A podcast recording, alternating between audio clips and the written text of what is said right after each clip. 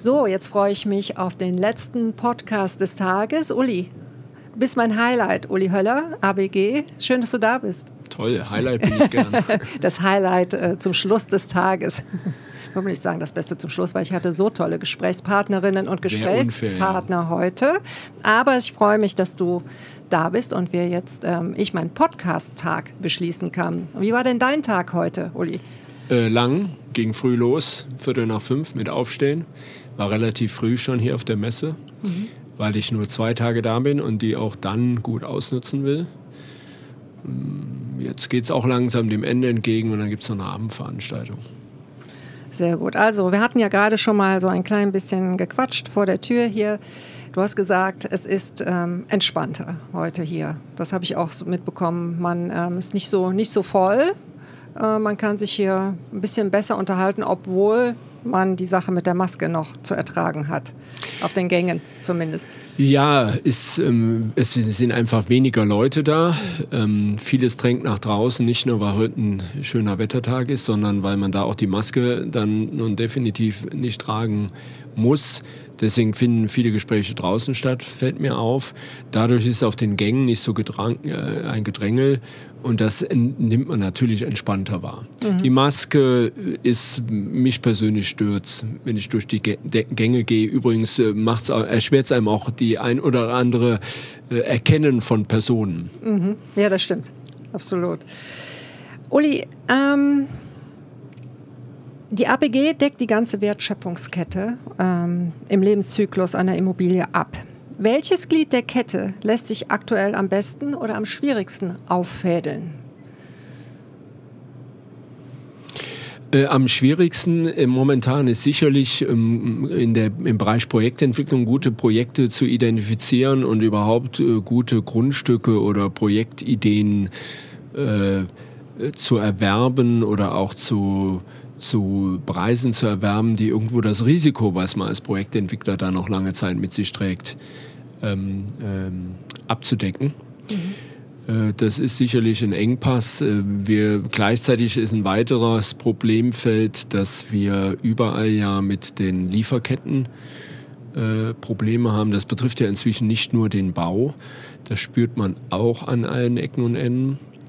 Äh, positiv ist, dass nach wie vor das Interesse an der Immobilie, also äh, von Seiten des Kapital, äh, ungebrochen ist, sodass wir wenigstens auf der Eigenkapital- und Fremdkapitalseite äh, immer noch äh, Märkte haben, die das ganz gut abfedern. Mhm.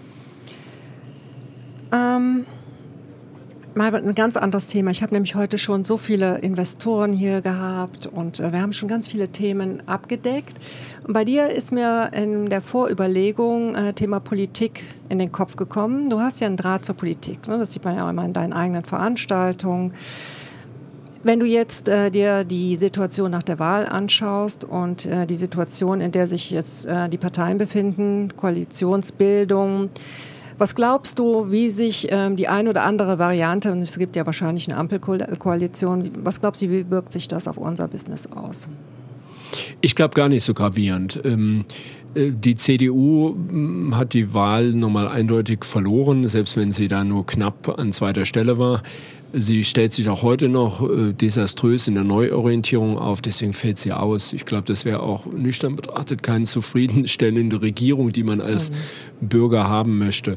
Dadurch, dass ähm, die FDP äh, ja, eine Rolle, auch nicht eine unwichtige Rolle spielen wird, dadurch, dass Grüne und FDP ja so ein ganz interessantes neues Spiel begonnen haben, dadurch, dass Scholz egal wie man zum steht, ja irgendwo ein recht stabiler Faktor ist, glaube ich, dass die Konstellation, die sich da abbildet, jedenfalls keine Verwerfungen bringen wird. Weder äh, aus Sicht der Immobilienbranche, aber ich glaube auch am Ende der Tage nicht äh, aus Sicht äh, eines wirtschaftsnahen, liberalen Bürgers, der sich trotzdem natürlich andere Konstellationen wünschen würde. Ja? Aber ich finde das ganz akzeptabel, wie sich das jetzt darstellt. Und übrigens, die Wahl ist zwei Wochen her. Wie das bis jetzt gelaufen ist, empfinde ich als sehr professionell. Mhm, ich auch. Also man legt wirklich Tempo vor und nimmt das ganz ernst und ähm, finde das auch ganz, ganz interessant zu sehen. Wollen wir hoffen, dass es nicht so ein Geier ist wie vor vier Jahren, aber das wird es auf keinen Fall sein. Sieht nicht so aus. Ja. Ein paar Stolpersteine sind sicherlich noch da, aber mhm. es geht erstaunlich äh, zügig. Und wahrscheinlich hat das auch mit dem Schachzug zu tun, die sich die beiden mittelgroßen Parteien da gesetzt haben. Ne? Ja, finde ich auch. Das wirkt so jetzt ein bisschen wie von innen nach außen äh, zu sagen. Also man hat zwei äh, Koalitionspartner, die auf jeden Fall äh, im Spiel sein werden. Ähm, wir haben das Thema Nachhaltigkeit und Digitalisierung, wenn man das mal ein bisschen so plakativ äh, sagen kann, die ähm, auch die ein bisschen die Route auch vorgeben. Und ja, und, und, junge Leute. Also ich fand ja. am erstaunlichsten am, am, Wahlergebnis bei den Analysen dann, dass äh, FDP sogar die meisten Stimmen der Erstwähler, ich habe in meinem, äh, in meiner Kinderschar ein paar Erstwähler, äh, von denen ich gar nicht weiß, was sie gewählt haben, ähm, sie auch nicht frage. Aber ähm, äh, und die Grünen direkt hinten dran. Also es sind ja auch die Parteien, die, die, die am Ende der Tage zumindest die, die Jugend oder die jungen Leute sehr stark angesprochen hat. So, das ist ein bisschen was von Aufbruchstimmung. Denn eins äh, ist ja, war ja jetzt mal nicht von der Hand zu weisen, egal welcher politischen Richtung äh, man nachgeht. Ein bisschen Mehltau hat über der ganzen Politik, Bundespolitik in den letzten mindestens mal zwei Jahren gelegen. Absolut, ja. Spannend. Glaubst du, ähm, dass dieses Thema auch ein Thema ist, das uns jetzt hier ähm, nächst, also am nächsten Tag zumindest mal beschäftigen wird? Oder hast du die Erfahrung gemacht in deinen Gesprächen heute, dass Politik ein Thema ist? Oder was sind so die dominierenden Themen in hm, deinen Kein Gesprächen? einziges Gespräch hat ja, die Politik heute tangiert. Ich glaube, ist für die meisten abgehakt. Durch, ne? mhm. Nochmal, das Jammern über äh, verpasste Chancen der CDU passt ja auch nicht, so wie ja. die CDU, CSU, die Union momentan dasteht. Also es war kein einziges einziges Mal Thema. Ist, glaube ich, abgehakt. Äh, der, auf kommunaler Ebene wird sich sowieso so dramatisch viel nicht ändern. Da haben wir als Branche in, in allen großen Standorten auch zu kämpfen oder äh, unsere Position zu verteidigen. Also von da wird da gar keine Veränderung kommen. Mhm die Themen, also ESG ist natürlich mhm. bei jedem Thema, ob, ob die Leute jetzt dann wirklich inhaltsstark darüber reden oder es selber versuchen mal zu verstehen, was es am Ende der Tage bedeutet, ist schon fast ermüdend, wie dieses Thema in den letzten drei, vier Monaten eine Dominanz bekommen hat, äh, relativ aus dem Nichts. Ja, zumindest in der Bedeutung der drei Buchstaben. Ja. Mhm. Ja, interessant.